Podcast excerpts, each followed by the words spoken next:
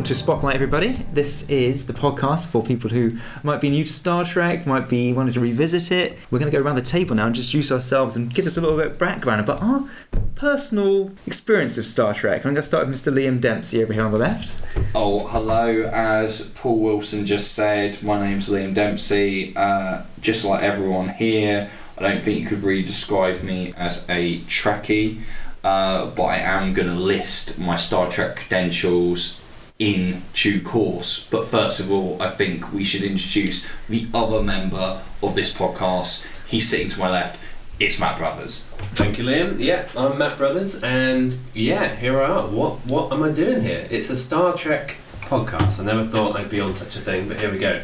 Um, and yeah, I think we're just going to be really looking at this sci-fi franchise from some fresh eyes. Well, my fresh eyes, anyway. And uh, yeah, we're- Why did we pick this one in particular? I mean, we could have done a podcast on you know many different franchises. Police Academy. Pl- but Police Academy, you know, was, was mooted around, wasn't it? What would Carry you put? on. Yeah. Oh, I think oh, I think it all. I think it all started with with a name. Somebody said "Live Long and Podcast," and you know we it started from there, and we realised this would be one of many Th- th- It hundreds. this was started from there. We Google searched it. Someone had already done it, and then we stopped talking about a podcast until we could come up with a Yeah. name which no one this else was has a done. this, this was a name in search of a podcast. Uh, we must have gone through quite quite Yeah. a few. What? Yeah. it was about two days of like just just trying to work out what the title was Yeah. going to be, and, and I think you know we, we also took a cue from. So we wanted to choose a series that had its ups and downs. I think that's the main thing here. Is like we've got there's good days and bad days when it comes to the Star Trek movies, and we will find out as we journey through. Um, well, what we're going to call it a 13 film mission to find out can somebody who's never been interested in Star Trek become a Trekkie? And I wouldn't even say actually full on Trekkie because I would say me and Liam we're not Trekkies. We're not going to conventions. We aren't looking up schematics and dressing up in clothes that, that resemble our favourite characters. Never dressing up in any clothes. Yes. I'm sitting here naked and yeah, yeah, yeah. So I would say, you know, I, I probably, for my own part, uh, am the biggest Trek fan here. I, I'm, I, from an early age, seeing Wrath of Khan, that kind of spurred me on, and it was discovering Star Trek through the Next Generation, which was on TV at the time. Um, I suppose from there, I sought out the rest of the films and worked my way backwards. And I, I think pretty much like the Star Wars trilogy, which I watched in reverse order. I, I can't imagine what order I saw the Star Trek movies in, but the good thing is it really didn't matter. Like they were all just in- interesting adventures on their own right. Um, and then, so from there, I went on to watch Voyager, skipping DS9 completely, and I haven't seen Enterprise. So there are big gaps. Probably the biggest of all, not having seen the original series. Well, yeah, this is Yeah. the thing. I mean, you're the one with the most Star Trek knowledge here, but to most Trekkies, they'd be like, you, "You've got nothing, mate. With me, as far as credentials go for Star Trek, it's I've seen tons of episodes of the original series. TNG, that's the next generation for you newbies. Uh, Deep Space Nine, um, mostly because, for those who remember, in the early 90s, and for quite a long time, I think actually, uh, they showed all those um, first three Star Trek franchises uh, around six o'clock on BBC Two uh, for years, like a constant repeats. I remember, be, you know, being insanely mad when the snooker was on. And yeah, I was yeah, like, yeah, yeah, like- yeah. They used to show all that good shit, all that kind of cult stuff back in the day, like all the Gerry Anderson shows, all the old uh, Mhm. ITC shows, and they were in amongst them. So I just saw tons of it back then. Uh, after that, with Voyager and Enterprise, I think I watched the first ten minutes of both pilots, gave up. um, and uh, but with the films, the films, Wilson and I, we've seen all the films, all thirteen films, because I think the great thing about the movies is I don't think you need a great knowledge of Star Trek. They're designed to not only appeal to the fans but to a wider audience. Yeah. I think there are loads of people who've probably seen the movies. They were a big event when they came out. Um, You know, they weren't cult films really. They they were big blockbusters. Yeah, and I think so you've you've seen them all? Yeah, I've Oh, seen I feel, all- I I've seen feel all cheated the already. movies. Is, Yeah, uh, yeah, yeah. yeah, Wilson and I have seen all the movies without you. We uh, We've done it all already. we deliberately got together and drank some wine like we're drinking now. Uh, Wilson, I don't know if you want to introduce the bottle we're drinking. Oh yeah, this the is wine. Montepulciano d'Abruzzo. It's a beautiful uh, Tesco finest, Okay, 2015. Uh, It's a good year. yeah, it's not really good wine at all. I will not recommend this wine. but but we'll we'll be doing you know having a wine. I think with each one of these thirteen episodes that we do, Mm. um, and uh, you know letting you what, what what's worth what's recommended on that front as well. If anyone could send us a bottle of Mirage, it'd be much appreciated. Very obscure reference there to. Uh, well, Stuff Trek, the Adam and Joe uh, parody. uh, that's the I've- kind of I've deep seen that. That's you're about going to as get far as, on uh, as far as it goes for me. It's funny with me. I've seen. I must have seen the least out of you guys. Then I've seen maybe three, possibly four, uh, possibly five, including the one that we've done today. so I've seen uh, Wrath of Khan being the classic, and the JJs. So I guess I'm the JJ baby uh, for this show. So up until now, you haven't watched any of the other original films apart. yeah, you've No, seen three. no, I've you have- seen- you saw 3 I've seen. I think I saw Yeah. Spot the third. Spot the third one. Yeah. When Spot I was the third. Spot the third. Uh, when I was very young, um, but I do remember that because I think I remember the beginning. I remember you know carrying on from Mm. Khan. So that kind of two-parter. But the first, nope. All the ones in between, nope. All the 90s ones. I don't know what to say. uh, and in terms of TV, yeah, none of the TV. Um, Really, you've never picked seen an episode of Star Trek. You're, no, but this is the thing. I, I think I've- As soon I've as been- Simpsons finish, you switch off. yeah, I think I've always been I've always been aware of them. It, it really sums up kind of nineties TV, along with like X Files. It's like Star Yeah. Trek on TV. So not the Borg two-part Best of Both Worlds, I- never I- the TV I, events. I know nothing. Uh, this is like original series. No, the one where they don't go anywhere. What's that? Deep Space Nine. Deep Space Nine. That's, that's the, um, That is uh, why I didn't watch it, because one, I- Yeah, yeah. Yeah. the one with uh, the woman from Orange Is the New Black as the captain. Well, What? Catherine What Janeway. Yeah, yeah, yeah, yeah. yeah, She's an orange is the Yeah, New Black. yeah, yeah. She's like a Russian uh, heavy. yeah. She's What, red. The She's one the who goes in the kitchen. Yeah, yeah, yeah. Did, did you work with her on that one of the shows you did? No, No, she no, was in it though, but she, she, was in it, yes. But She wasn't has in the not thing. aged well. Sorry, Janeway. That's- Oh no. Yeah, And the uh, what's the last one? Enterprise. Uh, yeah, Enterprise. Yeah. that, along with most people, it sounds. although not to be last for long because there is a new Mm. Star Trek TV series coming soon to CBS, I believe. Um, I think it starts in January, so yeah, it's we may take a look and do a special one-off. Yeah, podcast you never look know. at May have a look at the pilot, check this Yeah, shit because out. that's meant to be all new, everything, right? New Yeah. crew, new. It's going to be multiple stuff. crews apparently, and potentially like four different kind of ships at Yeah. once, and they're going over between the multiple See, it's funny, I'm storylines, which is a new thing. And it's also going to be, I think, not JJ verse either. It's going to kind of carry on after the- Star Trek Six. So it's Ooh. between that and the So Picard. it's pulling another JJ and going back to six and branching off from there. Mm, yeah, which yeah, because JJ's branched off from Uh, when did that branch off at from? some point when they were all old, right? Yeah, yeah, no, that's right. It's after Picard, like years. Yeah. It's somewhere. It's actually kind of yeah, after then. Yeah, but we'll be looking at in a later episode. For now, today, we're going right back to the beginning. Not the beginning of Yeah. Star Trek, but the beginning of the Star Trek film franchise, because that's the only Star Trek we're interested in here. Yeah, Uh, we there go is back- no comparison. The human there, adventure there is no is just beginning. comparison. Is it is it really arrogant of a film to call itself literally the motion picture? Well, is Like, it really arrogant of a film to have the tagline "There is no comparison," which was the tagline to Star Trek: The Motion Leave your Picture, the film we're going to talk about is today.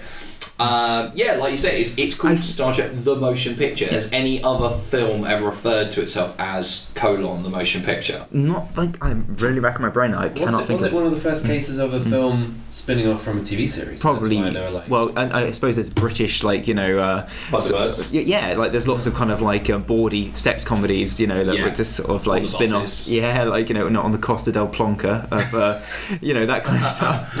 Um, yeah, I mean, American TV show first, maybe. It could well be. But I don't know. We did not research this. Uh, no, we did not. I, and I know nothing. So there we go. But uh, yeah, that's what we're go- flashing back to today, right at the start. Star Trek: The Motion Picture, Mm. uh, which came out in 1979, two years post Star Wars. Um, that's the first in the original crew film franchise, which basically Mm. lasted for six films before going into TNG world. Um, we've all watched it. Yeah, we watched week. it. Yeah, watched it. Yeah, at various points. So me and Matt watched it last night. We watched it kind of by Separate. ourselves because we wanted to bring the notes together and really just hammer out kind of our thoughts on this as we kind of go through it. Separate viewings. Yeah. Um, I think you know. I also kind of had a look at the kind of the previews for this, and we just just beforehand, like it had it really built bigged itself up Well, the- in the, the in the previews. Oh, the yeah, trailers. well, yeah, the trailer had Orson Welles narration. Um, What? yeah, who goes like your Kirk, Spock, your Uhura, and they all together on the Starship Enterprise, and he will just do this big booming voice, Star Trek, the motion picture. Did they? Uh, was he and ever it- going to be in it? No, no, no. He just did a lot of voiceover But work, he- but he but it's, it's it basically it's a it's an incredible trailer. It's like it's like the the Enterprise is kind of getting is in dry dock. It's like heating up, getting ready to go, and there's like this humming, and the and the engines are getting to, drawn to life, and you see a clips of all the crew, and then it just goes into this incredible disco effect. Um, with the sound effect, the THX sound effect, which I think must have been an early hearing of that, and um, yeah, it just it just has this kind of huge like anticipation around it from those trailers. But then it also did say it's going to dazzle your intellect. Did anybody's intellect get dazzled last night? Uh, well, I, I can see what they were going for Hmm. there. And I mean, that is an odd claim to make for Hmm. a blockbuster, isn't it? Because I think that's one of the things we're going to end up talking about today. It, this is quite unlike, I think, any kind of blockbuster film that you would find. And and yeah, and Yeah. I think you know they were bemoaning the fact. I think it's Chris Pine in interviews for Beyond just say you can't make a cerebral Star Trek film in 2013. no. Um, And well, should you. well, we can't because it was in the past, 2016. but, but yeah, He was talking about Into Darkness. yeah, no, no, he was talking. No, he was talking about this new one, and just um, I think, you know, this is the thing. It's a big concept film. It's got big ideas.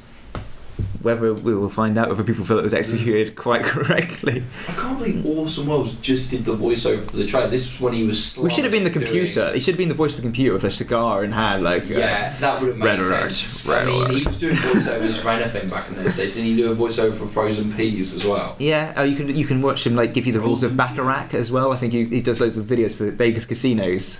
Oh, you can watch okay. on YouTube if you want to learn how to play like contact contract bridge. You can. Orson will be happy to tell you.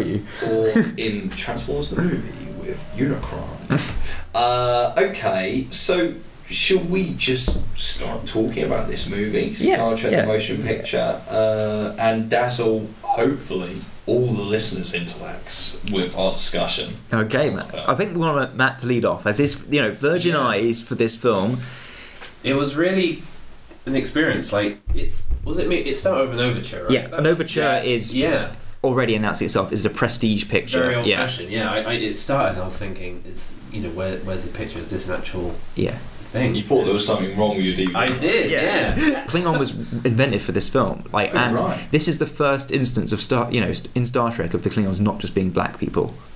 Yeah, It 'cause actually they're in happened. the original series. Yeah, right? but they didn't have any kind of forehead ridges made up made up at all. Ah, Um, There's all new makeup for this. yeah, it was the, that Klingon, the. Klingon design first appeared here, plus the language, and it was created by James Doohan, who plays Scotty. He's a, he was a linguist as well. This is the kind of top trivia you can expect from our podcast listeners. Matt. I mean, this is this is the thing. The opening really kind of blew me away. I was thinking, you know, what's going on? I thought I thought the models looked really great in terms of the effects. Mm. Anyway, Mhm.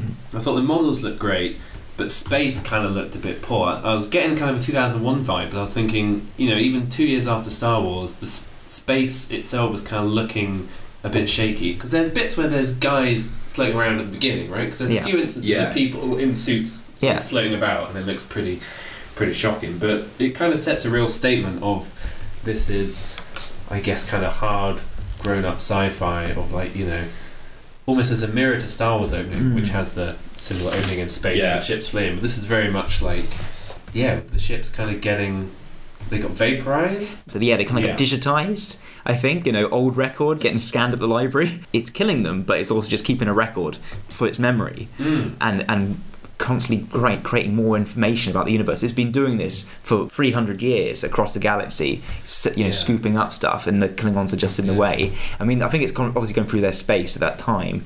Um, but what I was going to say is, but the Epsilon 9 station really is a good model in terms of it looks like a kind of antenna in space. Mm.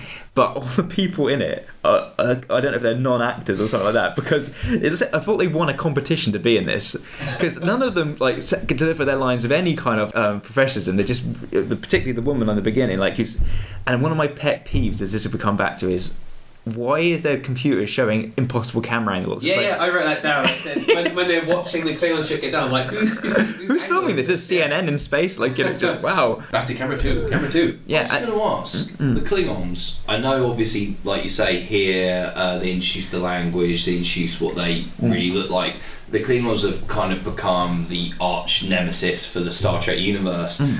Was that the case in the original series? Were they in multiple episodes and bigged up as a big villain? Yes, yeah, they were basically kind of like uh, Nazis in space. yeah. Okay, like okay. yeah, and, and I think there was an episode where Kirk goes to the planet, and the, and the Klingons it, they're trying to get the people off the planet. They're quite peaceful people, and the they're saying the Klingons are coming. They're going to kind of colonize you, Right. and you need to get out of here. And they're like, we refuse to, to go. And so Kirk and Spock can't get away in time, and end up kind of just being sort of you know colonized as well along with all these people and the klingons are pretty you know ruthless rulers of the planet and of course you know because it's kind of like the Amish or something like that because they don't fight back. But Kirk doesn't like getting slapped about, so he like batters a few Klingons. um, yeah, so the idea here seemed to be Yeah. okay, first scene, we'll get the biggest, baddest Star Trek bad guys, Hmm. and not only the biggest baddest, but now reinvented with new language, new makeup, their spaceships, everything like that. great design, And yeah. Kill them off straight away to show how, How. badass the big bad in this that's film must interesting be. context, yeah, because I I Mm. think I recognise them as Klingons, but I yeah, me coming in, I, I had no kind of Mm. context for that. But that's really interesting, yeah, way of opening up. Like his Yeah, no, I never even thought about it that way. Just like the, you know, the why put the Klingons there. But, you know, just thought it's like because it's people might to me right. And I was like, oh great, we'll get the Klingons in there. But yeah, I suppose it does I set guess the if you're kind of coming in the, thinking the V'Ger "Oh, cloud Klingons, as people are in something trouble, and yeah. then, really threatening. I mean, th- I've got a list of like ten things I love about this film, and the first five all say the score. Like, and it just yeah, I'd agree with that as Yeah, well. yeah, and it just and from the Klingons got their theme as well at the beginning. There's a new theme for them, and the, you know whenever you see the cloud, it's got a personality because of this blaster beam sort of effect that you that you hear, and like then it kind of like an organ layer. It just feels huge. Mm. Like yeah, they kind of give it some real.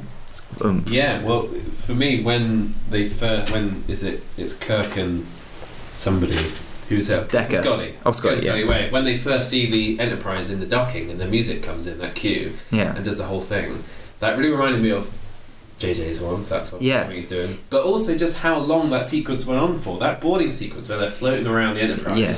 Just kind of looking at it, saying no lines. It went on for ages, and I was like, "This is really cool because that's they don't make stuff." Yeah, I think it's bas- exactly that. I think it's also you know it's a little bit of fan service in that like they've waited 11 years to see the Enterprise back and it's like like you've never seen it before. Mm. The redesign is so beautiful to look at and kind of just see you know take it all in. And I think when they kind of recut this film for the direct edition and tried to tighten it up, they would they, they couldn't really cut some of these big sequences back because the music was so kind of like there'd be a bit of a Mm. riot on like because it's like the music is what makes the sequences work and you're quite happy to kind of I mean, I mean it's a film I listen to more than watch it's yeah when it comes to these sequences and particularly that one which you know is absolutely amazing um, Yeah, I mean, I think you're completely right. That that sequence, it, it's funny. I think the image I have in it in my head because I've seen this film. I think this is the third time I've seen it. I think I saw it when I was quite young, uh, and then maybe saw it. I don't know, eight years ago or something on DVD. Maybe borrowed a few even, uh, and then now. Um, the imagery in my head of that sequence. I remembered it as the effects being absolutely stunning, everything, and I think it was because that music is so good and so overpowering. But when I actually went back and watched it this time, I was like, okay. The, obviously, the ship itself is a is a beautiful design, but the effects here actually aren't very good. The effect of Kirk and Scotty inside Oh, yeah, that little yeah. ship, where Yeah. it looks like a kind of photo. yeah it's, it's, front well, yeah it's, it's like running the film with inside Yeah, the little absolutely shockingly awful. Um, but that music is so beautiful Yeah. that it kind of propels that whole sequence along so well. And I mean, it's it's romantic because the thing. Yeah, I Kirk's in love here- with the ship. Yes, Yeah. it- the love story of the film Mm. is Kirk and the Enterprise. That is the real love story and the real romance. It's like he turns around and says, "They gave her back to me, Scotty."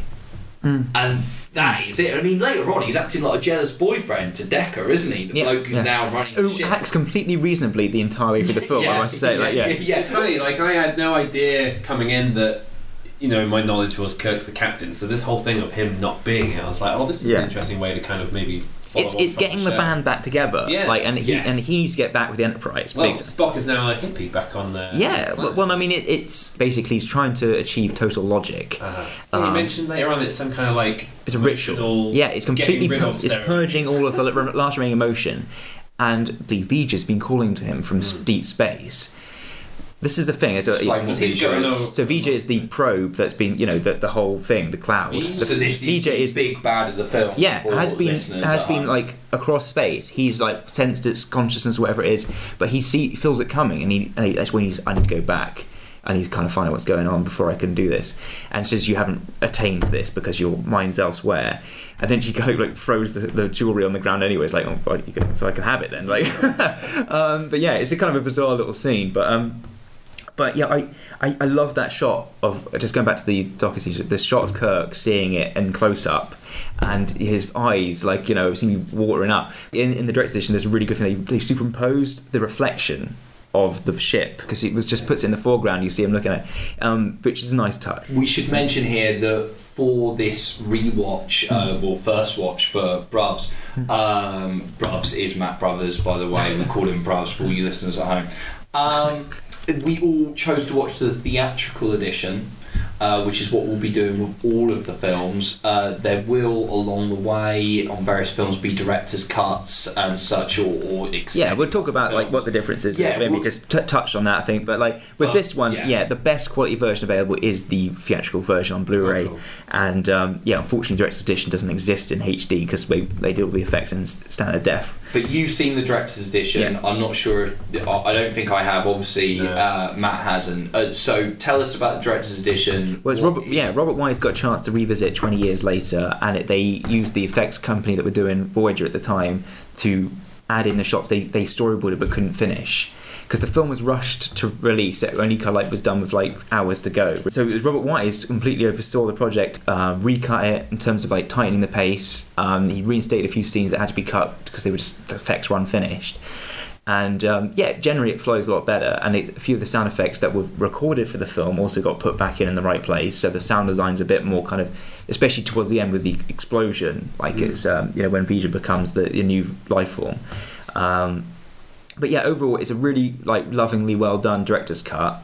Um, there's a couple of instances where the CGI, like I feel like the artist went a little bit far and goes, "Oh, because we can do this, we'll do that." But for the majority, like 95% of the shots, it's like a, a real lesson in how to do a kind of reversion. I mean, Lucas could learn a thing or two because Right. because even the shots they put in, which is completely CGI, are like they've added film grain, like the lighting completely matches up, and um, yeah, it's seamless, like really. yeah. Okay, I mean, you mentioned Robert Wise. I think it's important to point out Robert Wise, the director Hmm. of the film. Um, now, I mean, this is really interesting. Uh, Robert Wise was a big time director here. They Hmm. weren't hiring some journeyman director. This guy directed The Sound of Music, West Side Story, The Haunting, and The Day the Earth Stood Still. So no, you've got two of like the most classic uh, musicals of all time. Uh, you've got a, The Haunting, which is a real uh, top-notch Halloween Yeah. scary film. Yeah, And oh, The Day great. the Earth Stood Still. Yeah. I mean, he's steeped in sci-fi Seminal history sci-fi, there. yeah. Um, the other one I saw that was a biggie that he directed was Sand Pebbles, Mm. which the only reason I've heard of it is because it's on Paul Wilson's DVD shelf. yeah, yeah. Is it any good? And it's Yes, it is very good. It's Yeah. probably my fave. No, I would say Haunting's my favourite of those, but it's my second favorite out of that. Oh, okay. Just because it's McQueen there, like is you know Yeah, Steve. McQueen, isn't it? Yeah, and Yeah. Amber's good in Isn't it. he a sailor or something? Yeah, yeah, it's good. Okay, I'll cool. you. Um, but yeah, I mean, really interesting choice for. But yeah, director it's it, and it is. I mean, he can handle like this in production is absolutely massive, and you feel like it's kind of you know safe pair of hands that kind of thing. I think Robert Wise, you know, probably didn't realize what he was getting into, how huge it was, how many the pre-production, the scripts, how many Mm. versions it went through, and you know, it's not a film you can kind of just improvise on because the money is burning, and as we kind of you know mentioned, it's huge budget, and it didn't in, in, always intend to be. It's sort of ballooned from thir- fifteen. you've got- 15 million was the original budget, which I mean, even then, in those days, 1979, um, that was pretty big. To put it in comparison, I think it's best to kind of frame it uh, between Star Wars, which came out in 1977, and Close Encounters of the Third Kind, uh, which was also in the late 70s. um, now two really big sci-fi movies of that era, it was those two films combined uh, that really made Paramount feel like there might be more legs in Star Trek. Um, now, Star Wars made for 11 million, so straight away, even beginning a budget that's 4 million less than Star Trek. Unfortunately, during production, Star Trek the Motion Picture ballooned to a budget of 46 million. To put that into perspective for today's listeners, that would now come out at around 238 million Mm. Today. Now that is a huge, Yeah. That's huge nearly kind budget. of that's nearly kind of standard big film money. Yeah, it's tentpole now. Yeah, I mean, that's- and I think a lot of it is wasted. Like it's kind of Uh, all the, all of the, the phase two like pre-production stuff. Like it's aban- you know abandoned concepts. Explain phase two. So phase two was the was the Star Trek series in the mid seventies that was bound to bring back the crew. But when Star Wars was a big hit, they scrapped the plans of the TV show and, and put it all into fast track production for a huge sort of A list movie, um, which this ended up being. Where the overruns happen is basically there's no companies doing these kind of effects other than ILM, and they were already kind of they weren't involved. So it's a lot of people who left ILM got fired from that after Star Wars. Lucas cleaned house, and they all set up their own companies and made out like bandits on this film because they they basically could name their price. And with the deadline looming, a lot of them pretty much, you know, even the even the technicians kind of start their own companies after because they've got paid so much to get the work done. So Uh, you think Paramount basically got rinsed on this? oh, absolutely rinsed. Like, yeah, Because Star Wars cost 11 million, it looks better than this movie. I, yeah, I, I I. I don't know. I think Star Wars. If you look at the theatrical cut, yeah, that Star Wars is has got a lot less effect shot. I think this is because it spreads itself so thin. There's Right. there's a lot of effects work in this It's movie. Yeah, but it's- it's, but it's not- everything is massive and you know, Star, and this is like you know, there's like these shots are ten. Well, there's there's shots that are about ninety seconds long in this film. When in Star Wars they're like five seconds. and They cut away, Mm-hmm. Right, so and it's it's a lot economical. faster. So you feel like you're being dazzled more in Star Wars because it's flying at you. But Star Trek has long effect shots that kind of go on forever. so Right, yeah, yeah, yeah. I see, with yeah. one Yeah. cheapy bridge set. yeah. Well, I think yeah. Well, what we just, uh, my opinion is the costumes and the set design and stuff yeah, really no, I thought you know one Like- thing I know of Star Trek is the, the re- you know orange or blue uh, uniforms or whatever. And I was thinking, what's all this beige and uh, grey rubbish? Like, uh, Yeah, I know. Well, funny enough, Uhura, or the actress who played Uhura, who was, Nichelle Nichols. she complained about this, apparently. what these costumes? Yeah, I read. She Right. basically sounded like she was saying, not sexy enough. Hmm. As in, when I was doing They didn't Star get they didn't get sexier in the next film. Let's be- let's be fair. They did get a lot better, and they yeah, did. yeah. She basically sounded like she was saying when I was doing Star Trek, I was getting to show how sexy I was, and when we were doing this, I, I was way too covered up. I, won- I wonder if uh, I wonder if grey jumpsuits are the '70s version of like the gritty reboot. it's like you can't have I coloured mean, it's suits like it's anymore. like really disco colourful in the warmth effects and like you know and V'Ger's quite colourful in impacts, but the, everything else is like drained of colour, like Yeah. and, uh, and and it kind of is dull grey to watch. walls, grey floors. Yeah, and like um, you know, and it does look when I, when you get to um, the sort of the scene where you first get Admiral Kirk and the science officer, like you know, who dies in the transport accident, like they meet in the in the docking bay on Earth, and it looks like a, a set from Logan's Run. Mm. Like everybody's Yeah. walking around, like in you know, basically wearing next to nothing. So it is it is kind of like there's a lot of legs. I gotta say, it looks great, but it just it just feels really seventies, like, like a TV show. Like the costumes look so neutral, Yeah. don't they? So guys, pesky neutral. yeah, just so like you say, so bland. but we should say the neutral zone. Yeah. There- there's But nothing no, to them. yeah, it's funny you say that transporter scene was suddenly like a real turn to the dark side. Yeah, because yeah. I was watching it and I was thinking that whole malfunctioning of the transporter that was goddamn dark and Yeah, the like, screams, like yeah, the- the light, like the way they keep trying to phase in, and it's almost like the fly, like, Yeah. and yeah. then the line uh, What when we got Kirk said, back. "Yeah, what we got back didn't live long." Fortunately, like, Yeah. how was that not an iconic line from this film? Like, that's Yeah. so dark. Yeah, well, I just want to see the pool of something on the other end. Yeah, you know, it was just just like, yeah. like that's so scary. Like the voice comes from the other And- end, going, and- "You don't want to see what." But then he, he's quite happy to beam up McCoy in the next scene, like you know, Yeah, just like you'll make it, you'll you're be fine. fine. Well, they almost the the ship almost implodes or something as well, doesn't it? There's like a series They're of trying walk, almost right? disasters. Yeah, yeah, yeah. It's because it's not ready. Like it's not been shaked out yet. It's, it's a death trap basically. The Enterprise is a flying death trap. Um, yeah, the warp balance like creates creates the wormhole, which they almost run into an asteroid for some Oh, that was some hilarious uh, pretend to run in slow mo effect. yeah, it's, I mean, I like the um the, the trails on them and the sound design works, Yeah. but yeah, it's kind of like I think they do winter impact.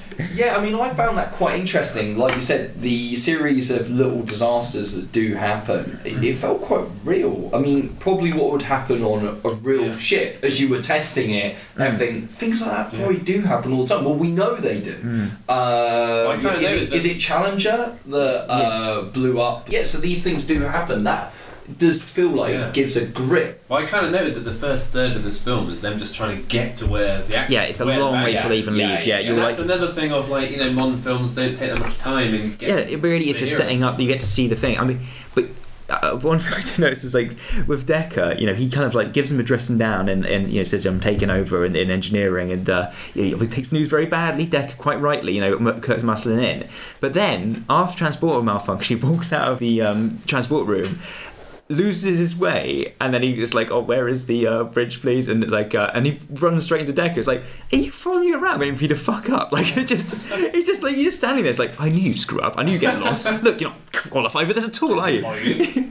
Well, yeah, I mean that is really weird. Like I said earlier, Kirk acts like a jealous boyfriend with Decker over the Enterprise. It's like he's really so possessive, Yeah. and I mean, it is quite frankly, if I was the Enterprise, restraining order on Kirk, Yeah.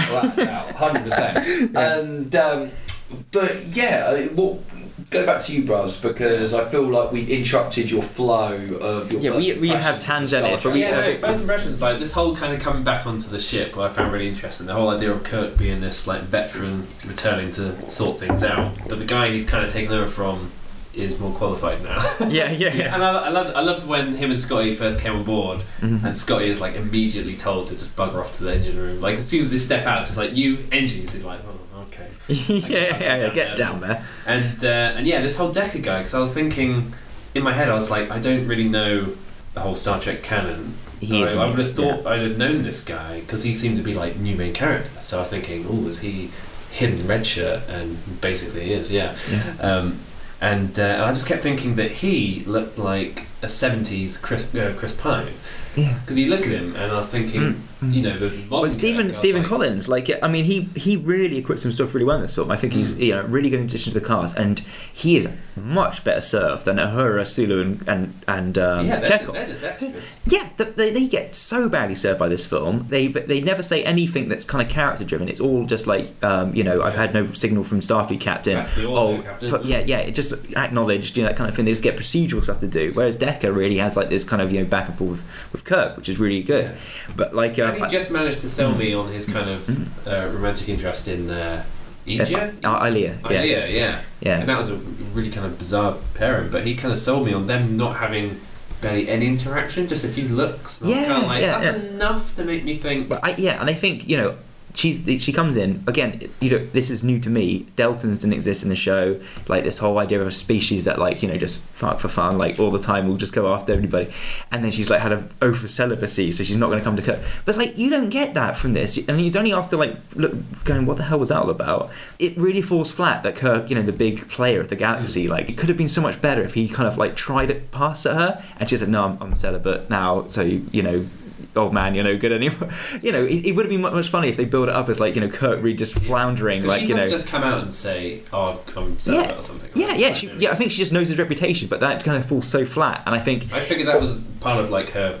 Is she meant to be like an alien type? yeah, yeah. I she thought it was just like a thing of their race, just like oh, we're Yeah. celibate or something, because it was so badly kind of. No, no, no. It's like its own she is now. Like before, she was like yeah, having it off with everybody. Like, oh well, everybody's gonna get some, even you her. Like, um, It's funny, I heard you mention Kirk being old there, and I've got to say, this is the first film in a franchise. Yeah, and it's like and Rocky they already, already. look, mhm. all of the cast, old as fuck. I mean, this is, uh, at what point, this is 10 years post series finishing? yeah, let, yeah, yeah. So, and yeah, I mean, I know people used to look older quicker. The seventies did for a lot of people. I mean, I, like, I yeah. don't know how old Shatner was. Did they not do anything made. between the series ending and this? And it was was it that big a gap? Uh, yeah, yeah. No, that's it. Yeah, they didn't do anything. Maybe the, animated. series, Yeah. but obviously you don't Yeah, see them. they look really young in that. voices. That's interesting because I've always I've always pictured this film as being like you know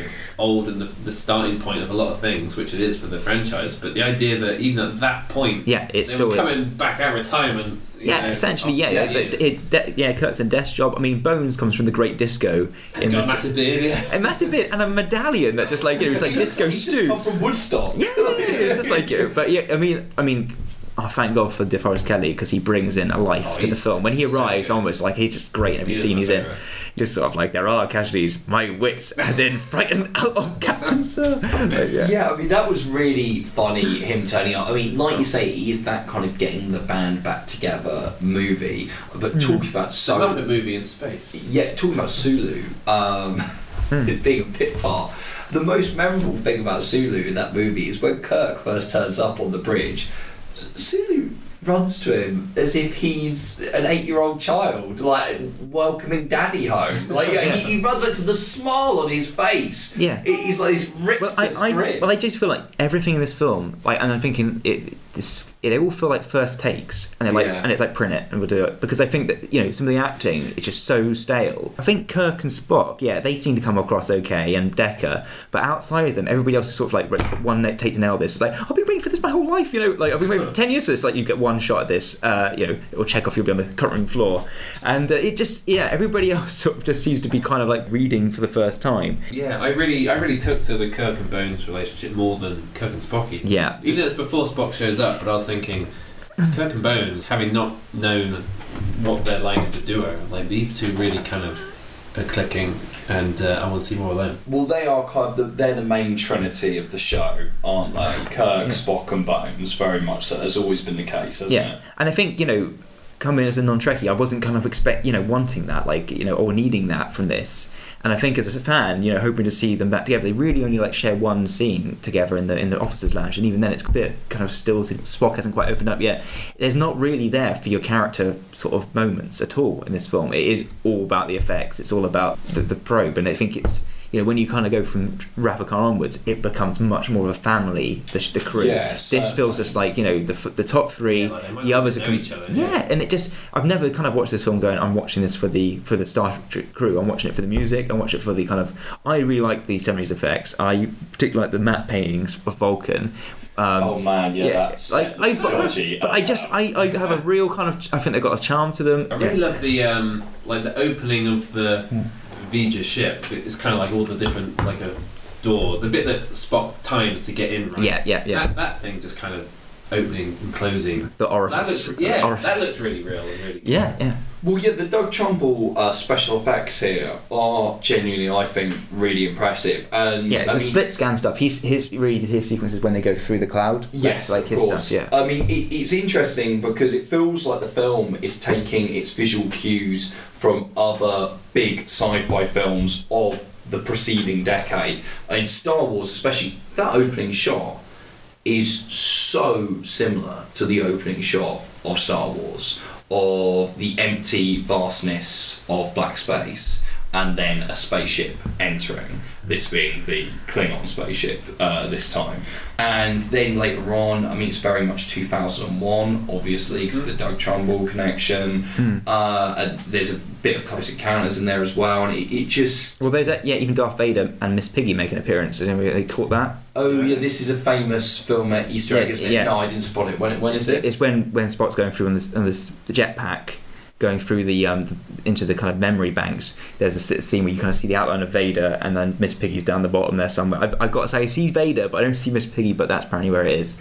But yeah, I mean, it's it's one of those films where, for me, a lot of it falls back on the fact that I just can't get over the big bad is a big cloud of space mist. Galactus. uh, well, yeah, it's Galactus in Because they're like, it's coming Four: towards, Rise of the uh, Silver Surfer. What's yeah. Galactus? I'm. Um, basically, uh, the second Like Fantastic Four film, thing. Oh, right, uh, okay, yeah. Rise of the Silver Surfer, uh, in, in that they did the villain Galactus, and now anyone who's a comic book reader knows Galactus is a big villain in the comics, and in the comic books, he appears as some kind of gigantic alien uh, who kind of walks through the streets, kind of demolishing buildings, and basically come to eat the planet. He's big It's and like a big purple. Power Rangers Like, yeah, yeah, totally. Um, in the film, they decided to depict him as a kind of storm cloud, Mhm. and that's what this Yeah. makes me think. He's of. a storm cloud coming through space, Yeah. destroying planets as he goes. So yeah, I was like, oh, they're fighting And to make it even worse, it, he's basically represented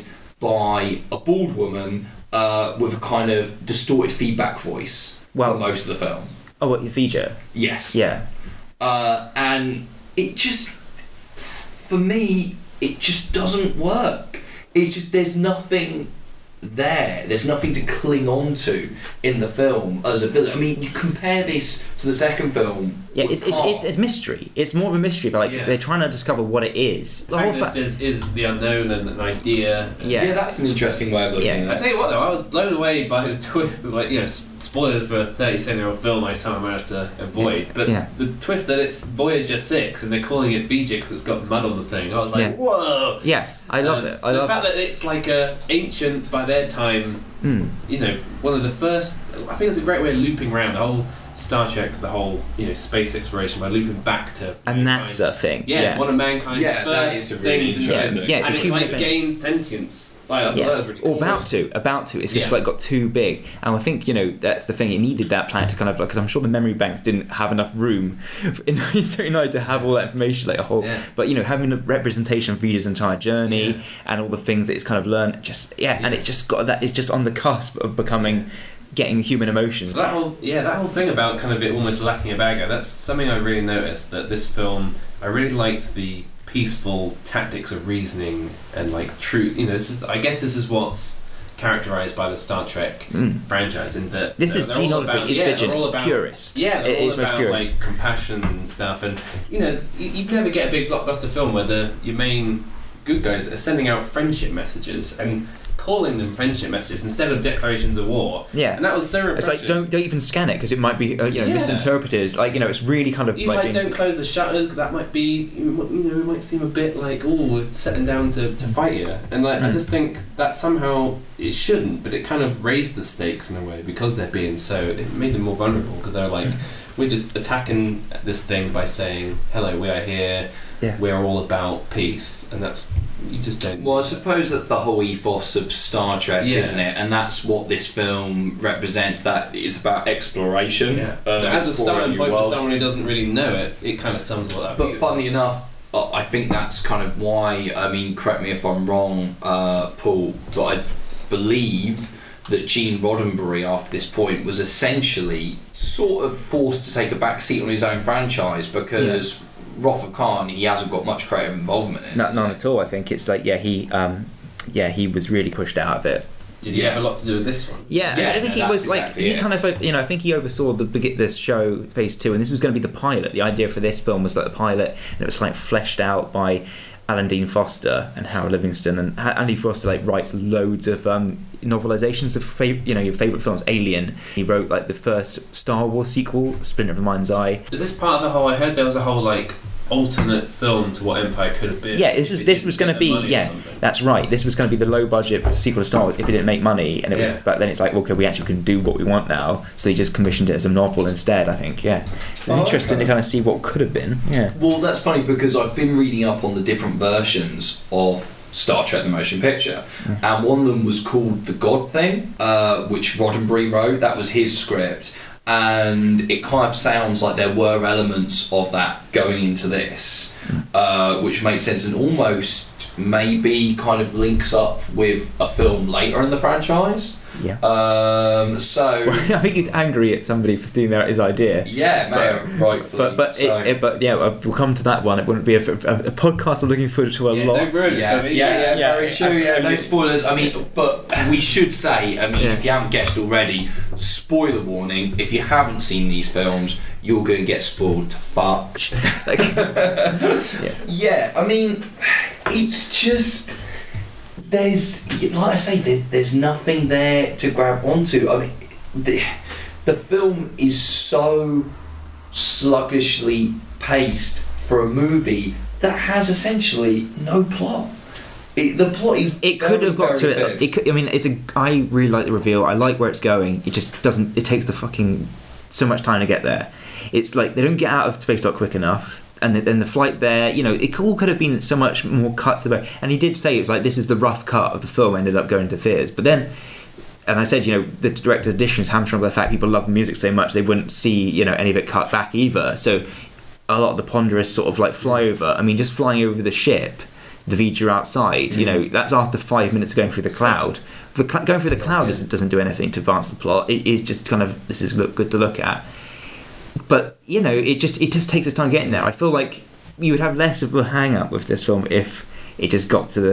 It's funny though, for a, for a two-hour film that has at least three different sequences of like five-minute length, just traveling, looking at stuff. I didn't feel it dragged. Like it, Well, it might be the first. It might be because it's a first view. Maybe, and I was really, I was really Yeah. kind of into what was going on. But like, I've I've watched films less than two hours long that did Yeah. not have five to ten minute sequences of just music and looking into space that Mm. felt like death. You know, Yeah, I mean, for me, the problem is, is I watch it and I think, you know what? This plot, if it was an episode, if it was a 42 minute episode of the show, I'd go, plot's a bit thin on the ground this week. uh, you know, barely fill an episode, but instead we've got a movie that, I mean, it is two plus hours, isn't it? I, I- yeah, two hours it- it's two, two hours ten. 12? Yeah, I mean, like I think you know, the I like the plot, but I think it needs more. I think it needed more drama. It needed more kind of stuff going on with the characters. It need maybe a saboteur or some, you know, basically why why set up Spock like getting this kind of message from space, and it and it basically setting up that he might betray the ship. I mean, all he does is go and look for more answers. You know, go out on his own. goes and- a bit Yeah, go- but that's like nothing at all, really. Yeah. The ship doesn't get put in any real jeopardy. But that's never resolved. Why? Yeah. Why V'Ger was calling Spock is never resolved. It only hit me this time thinking about this podcast. It's like it really is. Just goes nowhere. It, it basically sends him off to kind of like go mind meld with it. But why did he? Why did it pick him? Why is nobody else getting like? it's funny that bit earlier on where Kirk and Bones are sort of like almost like, can we trust Spock? He has his own motives, and there's that like, lingering shot of Kirk sort of being like, I would never believe that. "Hmm." Yeah. I was like, Yeah. ooh, what's Yeah. this Spock guy? What's he going to do? And yeah, uh, yeah not not a lot. When you get to the final scene, which I love, kind of actual reveal of it, and then Decker making the decision to be with her whatever and become this thing. But where's Spock in that? He comes, he kind of figures it out. Surely it should be him that was going to be joining with it. He's almost a little bit possessed by it. Decker should, you know, get in the way of Spock and just go, no, I love Ilia. And have gone, push him out of the way and go, I'm going to join her instead. And that kind of stopped Spock from completing his. he just kind of jumped thing. right in and was like, yeah, Yeah. me, me, me, me. Yeah. Well, this is it. There's a scene at the end of the film, which is what you're talking about, obviously, where you get uh, Kirk, Spock, McCoy, Decker, kind of all basically chatting out the plot of the film, uh, turning round and having kind of exposition conversation at each other. And none of the actors look like they know what the fuck they're talking about. I, I know I do think they do in that scene. For me, that scene really works. I mean, it's because it's Nimoy wrote his own lines about like it's limited to reach the ends of this universe and it must evolve. What it requires you, a guard doctor, is the answer to that question: Is there nothing more? It I will agree on the Nimoy front. Nimoy always nails seems it. 100% committed to what he's doing. But Decker, I swear he actually looks directly at the camera as if to say, What the fuck am I banging on about, mate? So, yeah, I just. Uh, there is a funny moment as well where they try to hold Kirk back. Yeah. He's kind of like Oh. trying. There is so much arm holding in this film. I don't know if you noticed it, but like everybody seems to grab somebody on the arm really kind of gently. It's like, no, don't do it. Like, um, Decker, don't. And you know, it, it happens more than once. Um, and, and it's also kind of like how Spock shows friendship as well. I mean, in the great acted sick bay scene, where it's like this simple feeling, you know. It can't, it's beyond its comprehension, you know. This mates kind of thing, this bond we have. Uh, uh, uh. it's like you know, this just yeah. It, you see that more and more. Do you notice pick up on that? Yeah, Ian? yeah. Well, I was more talking about the fact that they, at first he kind of goes for him and they're holding him back, but then it goes on for quite a while and it kind of looks like Kirk's just stopped struggling and they're still holding onto his arms. yeah. To me, to me, the funniest bit was when uh, the V'Ger is kind of the electrical thing going around the bridge, Yeah. wrecking the place up. Yeah. And it's like, what do we do? And Spock just goes, double fisted punch on the controls. Yeah. Sorted. Just Well, Yeah. Snaps to like being me- cardboard. Yeah. That sequence did not work. It's like they didn't know what, it- what, what they were doing. Yeah, where it was everyone going. looks at the effects, which obviously aren't there, as if Yeah. what. And Well, I think I think you see the guy's feet, like who's like the guy shuffling around like a you know. A, Oh, really? Yeah, I, I'm pretty sure in the wide shot there's it's like little feet shuffling. I don't know if it robs any emotion from what could be. Well, I don't, uh, I don't feel sorry Ali is gone. Like, this is weird, Yeah. isn't it? You know, and you kind of want to kind of like the character by that point, but you get zapped away and you're just like, well, okay. Um, but there was actually the two security guards were meant to shoot it. One or two of them get vaporized there. right. And that was cut out because at the end of the film, they wanted to just say there's two casualties, no listeners missing. Otherwise, you have to say there's four. Ensign Ricky and, like, you know, like security chief, what's his name? Yeah, Like- because I found that confusing because the fact that we hadn't seen that, I was like, wait, are they talking about Decker and the girl? Mm, mm, or, mm. you, you know what? Yeah, yeah, mean? yeah. There's only two casualties, like, but listeners missing, Ilia and Decker. Yeah. I But if they had, like, you know, and Ensign Ricky, you know, essentially. Yeah, that's a bit odd. Um, but yeah, I suppose we're coming to the end of the movie itself, and I think what frustrated me a lot as well, being a fan of Robert Wise's previous work, one of the films he directed previously was The Haunting, uh, which is a fantastic psychological scare fest. It's kind of the original Haunted House movie. I think it's from around 1961. Uh, I really recommend it. It's black and white, really atmospheric. It's great. Um, and if you watch that movie, th- there's basically hardly any effects in it. There's kind of one or two, Incredible sound design. very well done. Yeah, Yeah. amazing sound design, amazing set. Uh, it's all psychological. It's all about what you don't see.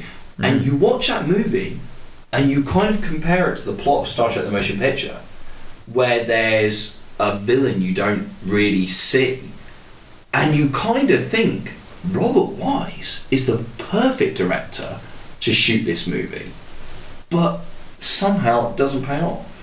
Hmm. It, it doesn't apply, and it's frustrating. It's remarkable to me that it looks as consistent as it does when it's just such a hodgepodge, kind of like different effects companies all working like flat out, and you know, obviously like you know, act- actors shot on sets, like where they basically it looks to me like they've only had like one shot at it. It just feels like you know cobbled together essentially for like this huge budget. In at times, it does feel like a bit like that. Yeah, it's funny. Like if you think like Mm. if Wise, if you, you know, if you think Wise dropped the ball on making a uh, really compelling uh, film like that, I think I think the ideas at its core are still really interesting. The whole kind of um, you know knowledge versus humanity type thing. The idea that this kind of floating, all-knowing computer thing that has come from us is trying to find answers like anybody else. I think all these ideas come across really well Yeah. and it's just a case of just the dramatizing it like like you say so it could have been it could have been as focused as the haunting and he I, I don't know what he didn't have he seemed to all the characters you know you coming off you're coming off of a series as well You've got all that pre-done. Well, yeah, I mean, for me, the ending sort of summed it up in a lot of ways. You get to that final scene, and there's that kind of comedy beat uh, in the film where Kirk kind of looks at the camera and says, you know, go. He says something like, That Go way, already. that yeah. way Yeah. or something kind of like yeah absent-minded and kirk seems to care about the direction of the enterprise there as much as the creative team behind this film care about the direction of the just go franchise. any old Yeah. uh, you know uh, which reflects in the box office because if we look at the stats like I was saying earlier on like you know this film breakdown. This is the, welcome to Stat Breakdown. the, the budget ballooned Give me some hard to 46 million. Uh, it made a box office of 139, which may sound like a lot until you compare it to Star Wars, which came out two, way, two years earlier, cost a lot less of 11 million, made 775. yeah, with a lot of Really, re-releases. Star like, yeah. Well, but Close Encounters Yeah. also came out a few years earlier, cost 18, made 303. Yeah, it, it, So- it, it, It is what in- mopped up at the box office, Yeah, didn't it it? is But this didn't. Like, yeah, I don't think this had legs, did it? I think no people, no people were going back to see it a second time, um, unlike those other films. It's interesting to think of the fan culture at the time. Like nowadays, you know, you've got you got Twitter and social media and all this kind of stuff. This was a property that had a successful, I assume, successful Yeah, yeah, TV had- show. it had, This yeah. was the big return. Well, it had like semi but it had built kind of a cult thing. It Yeah. built a cult, cult following. It had lot, it had conventions, and it had like you know magazines, and it kind of it had the following that kind of went through. It followed this through the series, and they knew it was coming. So there was there's already an inbuilt kind of like there's a certain number of tickets you're going to sell. But you know, they it's the, the wider wider audience kind of appeal of this is It's- quite limited. Yeah, it's funny, isn't it? Because when Yeah. Star Wars came out, Star Wars was about Star Wars. That's what it was. But this could be coming out, and it's like you know you've got. everything It's it's quite it. ballsy to make something that's not so not action packed. When you've got Star Wars as proof, like you know, people kind of you know really responded to a high adventure. Well, this is exactly it. I mean, it's really interesting uh, the creation of this film for me because we're kind of talking internet fan culture and such before it existed. Because you have this series that runs for three years. Uh, builds a cult following, but actually didn't get high enough ratings to stay on the air. They cancelled it. There was a letter writing campaign. The, over those 10 years, the fans started having conventions. It became this huge fan culture thing, basically built fan culture. Eventually, the XX listen and go, wow, you know, there's really an audience out here for that. Plus, I do believe they sold it very successfully internationally. Um, and when, right, okay, we're going to make this film, and you know what, we're going to spend loads of money on it. And when they had the press conference for this movie, it was the biggest press conference Paramount had done since the 1950s. They obviously thought this movie was going to be big time. They clearly thought they had their own Star Wars on their hands. And then it kind of comes along, and they kind of completely misjudged it because, and this we see this happen today um, all the time.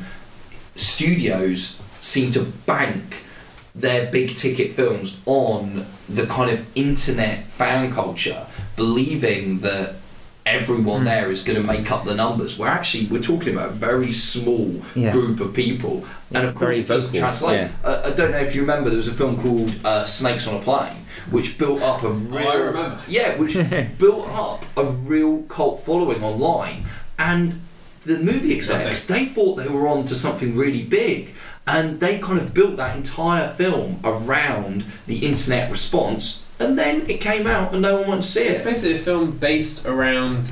Wouldn't it be cool if Sam Jackson said, "Get these motherfucking snakes off his motherfucking plane," Yeah. and then reverse engineered from there? Exactly, and I kind of feel obviously there's a big gap between Star Trek and Snakes on a Plane, but I kind of feel it's that thing of going of overestimating the audience of that movie, thinking everyone will be into this. Yeah. So snakes on the Star Enterprise. Wars was big, right? So everyone who wants it. Yeah, I- but all the hardcore fans went, and then everyone who wasn't interested in Star Trek went probably went, "This is boring." There's no- I, there's I think that's there." it. You could, they, they definitely said this is boring. Um, so Matt, we're gonna have your summary now, like, and see what you kind of feel like. You've, we've, we have reached the end of the film. We have discussed the ending. I Yeah. think, you know, we Yeah. we can see. But I have a few musings actually, you know, to follow your yeah, thing yeah, when it comes around to my yeah, wrap up. no, but I, it kind of went up and down for me. I was thinking, right, this is kind of. I'm starting at the beginning. I've somehow avoided all of this. I don't know what what to think, and I I didn't think going in it would be such like a slow intellectual kind of thing. I guess I should have seen it coming with Star Trek. That's being its kind of bread and butter. But I found it to be quite dated for sure, but not in a bad way. Essentially, like I thought the ideas here kind of stand out enough. Some of the performances are great. A lot of it, you know, a lot of good and bad. Um, the whole, the pathetic chair seatbelt things with the uh, with the panels come over the legs, Yeah. stuff like that, just have me cracking up. Like, the classic kind of seventies kind of cheese. But uh, I think it was very mature, and it almost felt like like a serious Hitchhiker's Guide to the Galaxy almost, where like this idea of this weird computer traveling across space trying to find answers, and then coming in. I thought it was a great way to bridge the end of a series and the start of a film franchise. Might not have been the most you know entertaining way, but to go from there was this crew, they had adventures, and now they're kind of getting the band back together and they're going off. This was a good kind of introductory adventure for them to have, I suppose. Like I'm not sure, but yeah, the score makes it, and uh, I think it sets a good precedent, especially with what's to come, I suppose. Okay. Um, yeah, to sum up with myself, to be honest, I'm not a massive fan um, of the motion picture. I think the things I enjoy about the film are really the window dressing. In the sense that the main big plot, like I say, I just can't get over the space mist. The space mist is no Death Star. Uh, um, and but everything else, all the all the little bits, the score, the score is a, a big big element. Huge. Huge Um, me. seeing the crew come back together, the kind of main trio, uh, the trinity of uh, Shatner and Nimoy and uh, is it DeForest Kelley? Yeah. Is that it? Yeah. Uh, those three guys uh, come back together is really nice, and I do like that romance between Kirk and the ship. There's something really beautiful about that. The kind of old captain and his ship, as it were. That's really cool. Um, some of the effects I think are still really stunning. Some of the Doug Trumbull um, effects are really beautiful, and some of the model work here is genius and shows again how strong practical effects can still look to this day. Some of the other effects really don't stand up as well. I definitely think um, all that money was not well spent overall. Uh, it's too long, definitely, uh, and it just. It, it's one of those ones where I can't help thinking it's a little boring, it's a little sluggish, and as a first chapter of a franchise, I mean, to compare it to something like JJ Star Trek, it doesn't get the ball rolling in the same way. Uh, I think overall, I'm pretty middling on it. We'll come back to scores in a minute though. Paul. Okay, well, I, you know, I had interesting kind of relationship with this film. Obviously, I loved Wrath of Khan, and I went back. I borrowed like the um, the VHS of this of the box set when it was one to seven, so it had generations in there. And I put this tape on, and first off, I was familiar with the theme from the Next Generation, so instantly, kind of, it was weird to hear it in a original crew context. And from there, it all just felt a bit off to me because, like you know, again, I was used to the kind of the costumes and the things like that from other the other the later films. So I was coming at it from a different direction, and I've had already established kind of like, oh, I know the characters, I know the dynamics, and watching it from that point of view, I was like, it's completely lacking in this film. That you don't really have. It's only kind of glimpses of kind of their good their relationships and the character beats that kind of make it and I didn't. Yeah, so it left me cold. I got so I liked the kind of the idea, I suppose, but it definitely didn't have the action that I liked. Um, then I, I taped it off the Sci-Fi Channel years later, and I watched it again, and I found myself kind of drawn into it in a different way. I was a bit older, and I just I just liked the operatic nature of it. I just liked the kind of long shots, the special effects, the score. I started to pick up on that score, and it just it got got to me. And then when the DVD came out, in terms of the re- remastered version, um, revisiting it with that and a kind of a tightened up version, cleaned up effects, and it just yeah, it became kind of a favourite. I just like to revi- revisit, and I think it's some. I think I read, read online somebody say you know it feels like one you kind of just watch on a Sunday afternoon. It just because of the pace of it, it just feels like a warm blanket to me in a in a weird way. Just because it is kind of slow, and it just feels like I can just sit and just let it wash over me. It's not anything like there is no comparison to the motion picture, and there still isn't. So for me, it's kind of built. It, it, I I can completely acknowledge all its faults. Mm. I know they're there, and I and I'm the first to point them out. I've got some great ones, like you know. Okay, Well, but- let, of I mean, list the so let me just like one of I missed the games of the future. Yeah, what the fuck is that game? that floor game? So hopscotch, but like it, I don't know what that was. And then also almost just like you've got to hold your hand here, and it will, it will this like light beams will come up. You know, this thing is like I don't know what that was about. It's like crappy but What was the Games of the Future thing? The bit where, the, where he's, he's walking Ilia through the game recreation deck on the Enterprise. Yeah, and he's like, look at this floor. These are some of the Yeah. games. These are some of the games the Enterprise crew enjoy. What do you enjoy? What do you do? What, what kind of games do you play? The words recreation and enjoy do not mean anything to my. stupid fucking games get them out of my Yeah, it's like, and they mean nothing to you if this is what you like. so, um, yeah, that kind of interesting crap. Like, It was interesting what you were saying, kind of contextualizing your viewing experience of the film, because I thought this is something we should definitely talk about, uh, as it's the first episode before we get into scoring this thing. Um, our first experiences of Star Trek.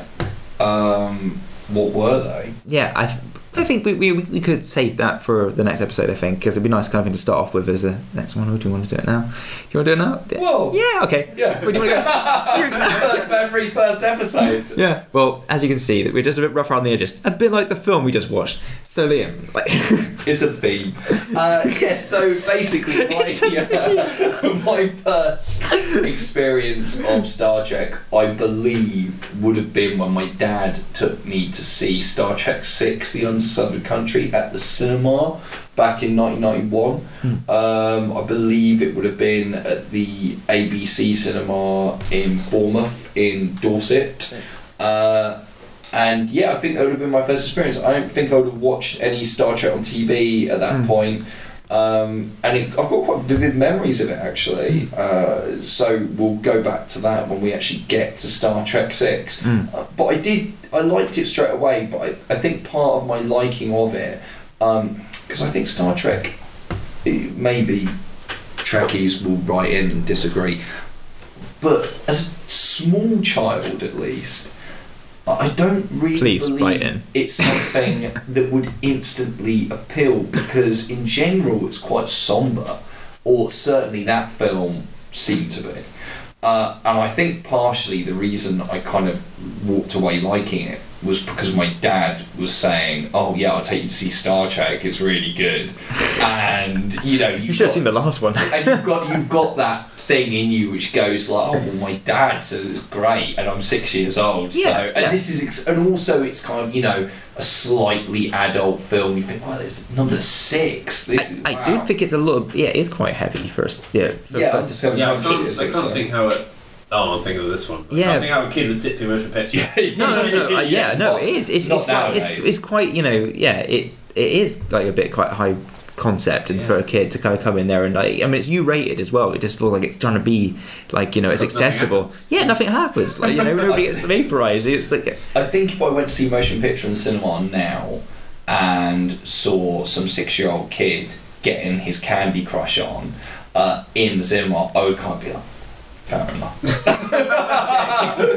and this is coming from someone who cannot abide a in cinema. well yeah we, we, I think we should have done this as a TV show after seeing your face just then that was yeah.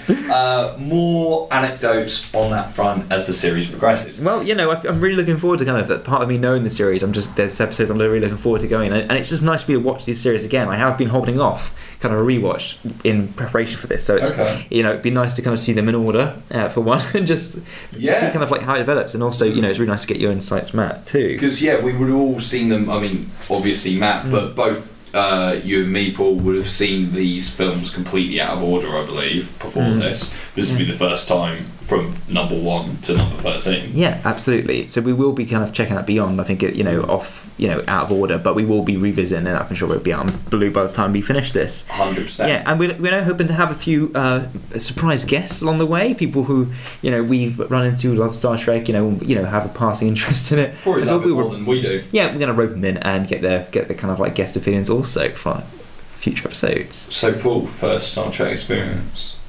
Oh, first Star Trek experience. Yeah, I probably started with the best one you obviously have, which is seeing Star Trek Two, and coming off um, Star Wars. You know, I love Star Wars movies, and you know, I had that, and then just caught this one on TV, and suddenly just really worked for me. It was the militaristic overtones of it. The you know, the Khan was a really incredible villain. It and it felt slightly naughty as well. I'd seen it like having the 15, 15. yeah 15 rating as well and you know it was obviously cut for like this f- version I watched on telly but it still kind of felt like a little bit on the edge you know it felt a bit edgy um, which is what Star Trek was not known for at all yeah, so you think the only like time Star Trek Yeah, has it- ever been described as on the edge. yeah it is and it just was it was funny because I tried to kind of I, I sought out a lot of Star Trek to try and follow up to that and it was never never to be topped and you know we'll, we'll see whether I feel the same way you know watching them again but you know that was quite funny that it sort of began with that and then uh, Spiraled still, down. still just spiraled down Uh, Matt, first Star Trek experience. Well, it's funny. I don't think I don't think I saw any of the old ones in the cinema. Uh, so I think for me, the JJ 2009 one was the first Star Trek film I saw in cinemas. So if you go backwards from that, I never watched the show. I was kind of aware of it, and I'd only seen I don't know when I would have first seen any of them. So I think this really is the franchise and pop culture phenomenon more than any other that I really have just absorbed through osmosis of just it being out there. Yeah. I kind of just know. Yeah, it's incredible basis. how many like phrases and, and things people just, Yeah. just pick up. Like they just are there's like things in people the popular lexicon that, Yeah. that it just are there without Yeah. having seen a frame of Star Trek. I mean, yeah, I, th- I think of this for other things, and I think no, I've seen all these other things. I, mean you know, there's certain other uh, franchises that you think, oh, it's just so out there, but I think, oh, I've seen all, if not most of them. But this is one where I've generally been like, I know for a fact I haven't seen ten out of these thirteen films, maybe maybe less. So the fact that I have any kind of knowledge, it's probably you during like school school years, putting on some clips here and there. Um, it's probably through you that I saw Khan. Just like Give you a presentation. yeah, just I think uh, there was, there was maybe a clip from one of the middle ones I saw through you in your room once. Completely out of context. I don't, I don't know. I if don't I've know been which, shown you like clips. I will not show you. Is this what used to happen? Paul would drag you to his room, lock you in. gotta check force this you out, watch man. Star you, you will find the doors are quite locked. so yes, this is really interesting for me, and, and thinking about my scoring and kind of general overall view of motion picture. Like you say, like I think it might be a view that changes as it goes on because you know you say you don't watch motion picture for the crew. You just watch it for the idea and for the music and stuff. But the crew is kind of the big part of Star Trek. so Yeah, I think yeah. maybe by the time I'm further down the line and I know the crew Mm. as a unit more, I'd look back on this and be like, oh yeah, they really dropped the ball. Whereas I was coming in going, I don't know if any of these people are really apart from Yeah, Kirk and Spock, yeah. so I can just It is really interesting, focus on and that's really stuff. interesting to kind of from that point. Yeah. Yeah. Going back to Star Trek credentials, because we never really finished off earlier because we kind of got talking about the movies. Um, I should also mention that I do remember reading quite a lot of Star Trek comic books back in the day when I was a younger kid, just because I'm a big comic book fan. And back in those days, in the early 90s, for some reason, one of the few graphic novels you would find in a local library for people who couldn't afford books, like my family, uh, were uh, kind of old Star Trek graphic novels. And so I read quite a few of those uh, growing up. I also used to watch quite a bit of the Star Trek animated series on repeat. I don't know if you ever watched it. No, I never saw it. Like, Oh, really? was it on Live and Kicking or something? All the TV now on Netflix. Oh, okay. Yeah, well, you know Can't wait to what? check some out. I- I'd recommend the animated series. Uh, it's got all the original cast doing the voices, which is pretty big straight away because it came on, I believe, kind of as the series itself was finishing or after the series had It finished. was like early seventies, wasn't it? yeah, it? so basically, to you know the fans, this would have been the closest they would be getting to new Trek episodes because you had the original cast. I believe Roddenberry and all the creative team were involved, Yeah. and you know they were decent stories. Yeah, I like, bet they really are. I think there's also you can do a lot more with the animation because like, Yeah. you couldn't do effing all with like you know the actual effects on the show. So you No. have them that kind of like the you know the gloves oh, are off. Everywhere. I think Yeah, it yeah. was quite Well, I did- cheapo animation, but it- Yeah, but still you can good. you can animate anything you want. That's it. yes, yeah, And I think is. that's- do anything badly. Anything badly. Oh, but but I was just looking for Netflix and just looking back at all the original episodes of the show, and like so many were like Kirk and Spock travel back to like 20th century Earth and like get involved. It's just always contemporary history, or just like you know just oh Wild West or the Just Prohibition. keep the budget down. I know, it's just like, yeah, we can shoot on the back lot, we've got the costumes, we just send them back to. It's like, never go back to the 21st century for some reason. Or- But um, yeah, I mean, is there anything else anyone else left off their uh, Star Trek credentials or? what they want to say about the Not the movie? credentials. I've got an interesting quote that I, Yeah. I wrote down, which was just kind of to set precedent. Is Empire magazine recently put an article on um, looking at the cause is it fifty year history of Star Trek Yeah, now or something? Yeah. And Is it was 50 years this year? I think there was something. There was Yeah, an it is. article 66, 66. And uh, Ira Steven Behr, the exec producer of Deep Space Nine, said uh, the theory I've always heard says that when the Western died, science fiction filled the gap. We could not dream in the past anymore, so we started to dream in the future. And that's kind of interesting. In the whole westerns were kind of popular westerns kind of dying out around the kind of 50s and 60s, and that's when kind of sci-fi was taking over. I don't know how it worked for TV and film, but there was definitely some sort of weird crossover, and it makes sense that for ages they've been looking back in the past, and now they look, look forward, and I think that was a good uh, genesis point for something like Star Trek. And with Genesis being the next film, we shall probably end on that quote, I think. And uh, motion picture, we're not ending on that quote. We're not Motion- ending on that Motion Overall, like, yeah. picture, motion picture, funnily enough, in that case, and I've lost track, so maybe we should have ended. Yeah. I don't know. Thanks. I kind of got really distracted by Paul trying to kill a bug. Um, Oh, and our axolotl hasn't died. That's the movie. We had to turn off his tank, his oxygen supply, to film this episode. Fish here. Yeah, it's He's a, not a fish. it's- He's uh, he's what? Axel. he's an axolotl. Yeah. So he could be a salamander, but He he hasn't. look like alien. Yeah, he's basically our little. He's, He's he's bigger budget than the original Yeah. show right here. He, he's very interesting. He looks like the missing link Um, but yeah, I'm sure if you look up pictures of axolotls and he's albino, Little well, pink they live in the caves of Mexico. He's our, I'd say, our show mascot. Yeah. I'd say so. I, of the what I was going to say is it's interesting you make the Western connection Yeah. because I was thinking while watching motion picture, they all look so fucking old, it may as well be Space Cowboys at that point. Um, but before we go, what we should do, because the plan we've got is to obviously go through the entire film franchise, maybe do some episodes on other elements of the Star Trek universe as well. But when we get to the end of this mission, we want to kind of collate our own ranking of the Star Trek films uh, from 1 to 13, from worst to best or best to worst. And the way we're going to do that is score individually each movie at the end of every episode, and then at the end we'll kind of collate that together, work out, uh, yeah, basically work out what is our team rundown Okay. of those Individual movies. So we're kind of going to break this down. This is not just out of ten, but to the finest decimal point. Matt Brothers, start the scoring. Okay, well, I'm going for 6.2 out of 10. Six point two out of ten. Very Which is good. a solid kind of 3 star. Yeah. So, Yeah, not- yeah, not yeah, that's not disaster. Good, f- Yeah. good footing. Yeah. Um, go for seven for You go for a seven. Yeah. I would probably go for a five point five. 5.5. Uh, so I would say that's probably around a two and a half star, maybe. I think it's just like the rewatchability for me, like uh, Uh, which like nobody else has.